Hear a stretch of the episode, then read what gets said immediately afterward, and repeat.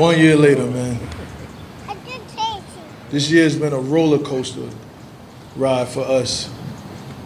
On Sunday at a gathering in Brooklyn, New York, Terrence Floyd said, quote, "The world woke up when his brother George was murdered."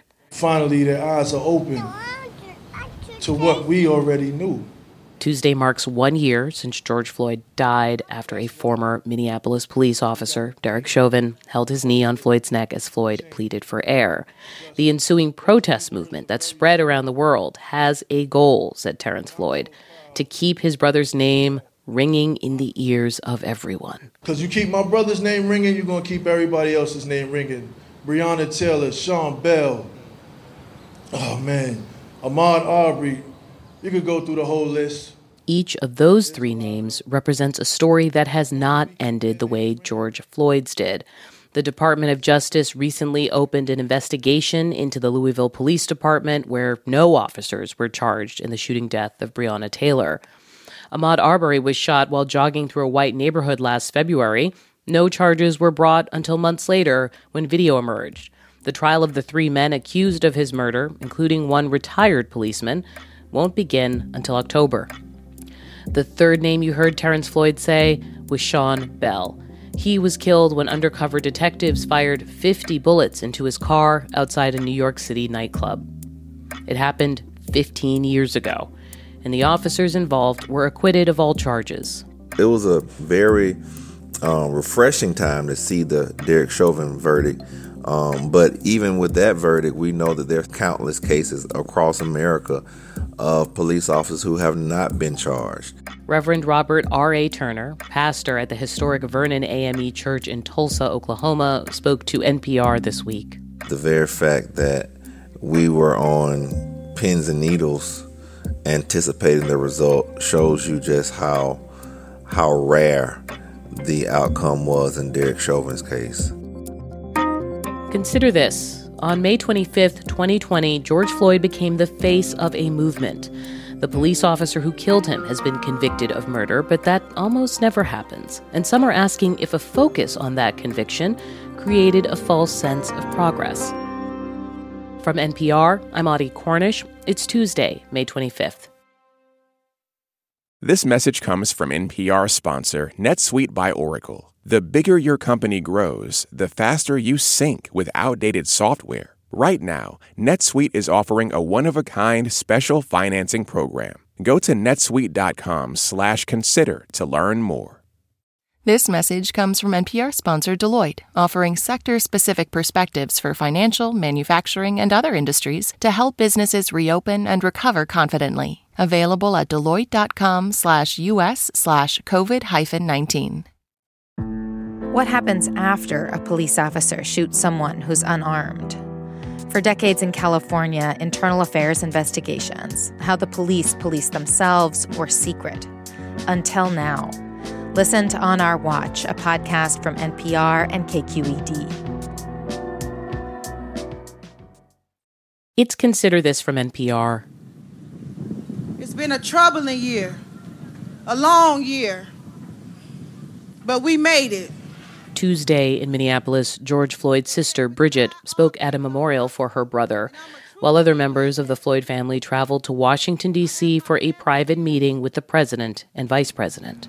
How you guys doing? Today is about the remembrance of our brother George Floyd, father. Here's George Floyd's brother, Rodney.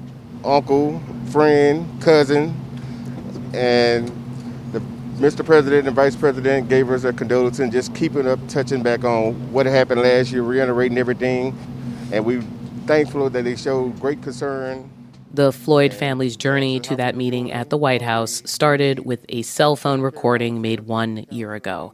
And while the ubiquity of smartphones has made the public increasingly aware of police killings, successful prosecutions of police officers are still rare.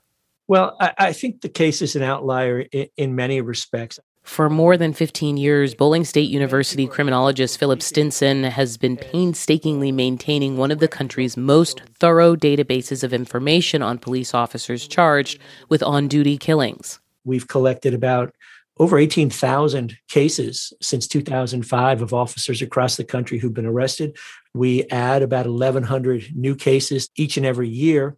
It's called the Henry A. Wallace Police Crime Database. And there's a link in our episode notes if you want to take a look.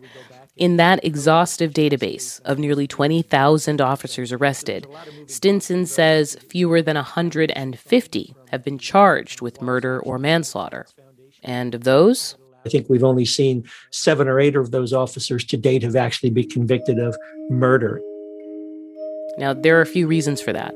First, many officers arrested for on duty killings ultimately face charges less serious than murder or manslaughter because prosecutors and investigators usually find their use of deadly force is justified. In cases where murder charges are brought, juries often do not convict officers on the most serious charges. Jurors uh, and courts are very reluctant to second guess the split second decisions of on duty police officers in potentially violent street encounters. Stinson did tell NPR that in the past few years, he's noticed something new. Some prosecutors seem more willing than before to pursue murder charges against police. In the last two or three years, I've started to receive phone calls from prosecutors, both at the state level and at the county level across the country, who have um, shared with me their difficulties in getting a grand jury to return an indictment. So I think as, as a society, many people um, uh, collectively and individually really don't want to second guess police officers. Of course, whether to prosecute an officer for murder or not is a decision made at the state or county level. At the federal level, President Joe Biden has urged Congress to pass a police reform bill in the name of George Floyd by the anniversary of his death. Well, let me first say that the president um, is still very much hopeful that he will be able to sign the George Floyd Justice and Policing Act into law.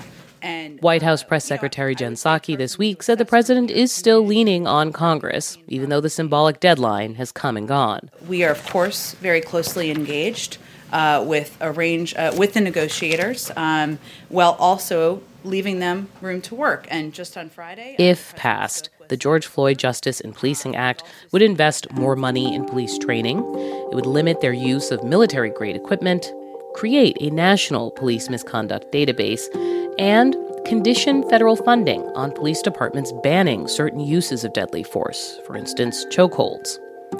At the moment, the bill is stalled in the Senate, where it does not have the 10 Republican votes needed to pass.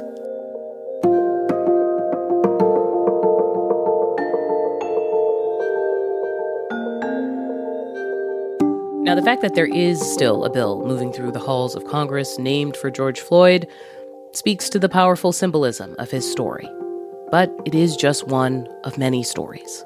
I think one of the consequences is that when a prosecution and conviction happens, people think the system is working as it should, when in fact, thousands of officers get away with killing people without consequences every year in this country. Andrea Ritchie is an attorney whose focus is police misconduct. We spoke about what it means for our national attention to be, in some ways, singularly focused on Floyd, and where his story fits into the national conversation about police violence. So I think it also reduces the issue to one individual uh, police officer and one individual person who was harmed, when in fact George Floyd was killed by the entire Minneapolis Police Department in many respects. And that department, or not even the officers who stood by and watched, um, are not implicated in, in a criminal prosecution.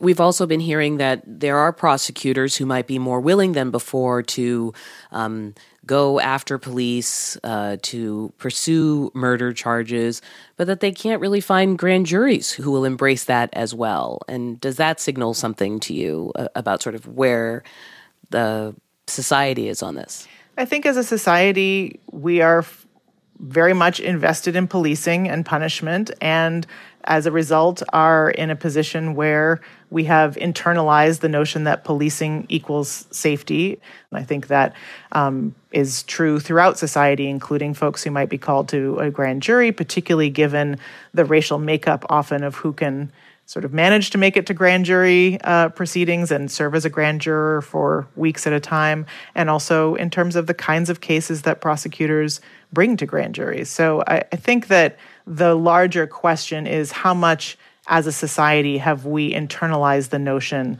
that policing must be defended at all costs? And how does that play out in both individual prosecutions and in our responses to demands for systemic reform?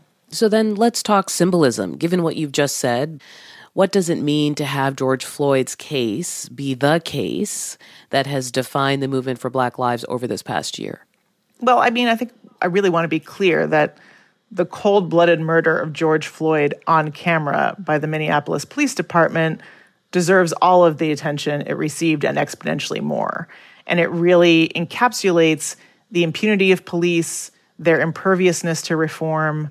Um, and I think we also cannot treat George Floyd's murder as a singular catastrophic event, as sort of a failure of policing that's otherwise working well. In fact, well, that's why I'm asking because yeah. you know if you open up a magazine cover and you see George Floyd or the the case of Breonna Taylor, these faces uh, become an incredible focus, and I guess I'm trying to figure out is has that focus yielded a reckoning, yielded any shifts? It has. And I think it's because people are recognizing, as I've said, sort of over the course of time, and particularly at this flashpoint uh, this summer, that, that George Floyd's murder is policing. But do it's we not... miss out on hearing other cases, right? Uh, as the media lends its focus with such intensity to certain cases, who are we not learning about? Um, what what is happening in, in the meantime?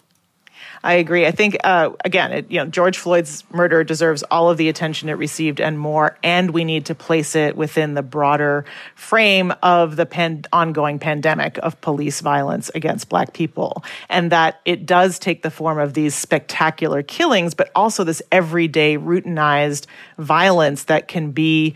Um, you know, physical violence, sexual assault, strip searches, cavity searches, stop and frisk, routine criminalization, and harassment. And once we expand um, our frame to see George Floyd's murder in that larger context, then more stories of black women, of black trans people, of black gender nonconforming people come into view. So, for instance, then we would think of um, a young woman named Zoya Code, whose neck Derek Chauvin knelt on in 2017 during a response to a domestic violence call, no less. And fortunately, she lived to tell the tale. But if we had listened to that tale more closely, maybe George Floyd would still be here. So I think the key that we're focusing on these sort of spectacular killings and not the constellation, the context, the broader pandemic that they're part of means that we're not attending to the systemic nature of the problem once there becomes a person who becomes a symbol of something, it's sort of tempting to see that story as um, being complete, meaning it has a beginning, a middle, and end, and people sort of move on from it. Um, is there the danger of that here? I, I don't think so. And I think in part because a whole generation of people have been marked by witnessing a white police officer kneeling on the neck of a black man begging for his life and his mother, that marks a generation in the same way that the casket of Emmett Till marks a generation, in the same way that uh, for me, watching the video of beating of Rodney King marked a generation. And we see this in the commemorations that are happening across the country today, that we are in a moment where folks are not going backwards. People are refusing to go backwards to a place where we say, case closed literally, right? Prosecution done, sentencing imposed, case closed. The case is far from closed on the violence of policing in the US right now. Andrea Ritchie is a police misconduct attorney and author of the book Invisible No More Police Violence Against Black Women and Women of Color. There's something else we can point to that has changed in the year since George Floyd was killed. Some Democrat controlled states have implemented major police reforms. New York, Maryland, Virginia, Washington, they've passed new use of force policies and increased independent oversight of police agencies.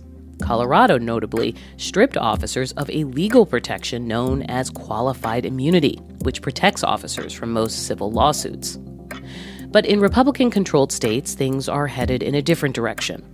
Iowa, Oklahoma, and Florida, they've all passed so called anti rioting bills, increasing criminal penalties for people who attend protests that get out of line, and even granting some immunity to motorists if they injure a protester who is blocking a roadway.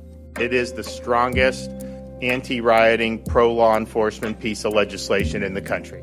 During a signing ceremony for Florida's new law, Governor Ron DeSantis made it clear who it aims to protect. Anybody who wears the uniform in service of protecting the public, uh, should, this bill will make very clear the state of Florida stands with you. It's Consider This from NPR. I'm Audie Cornish.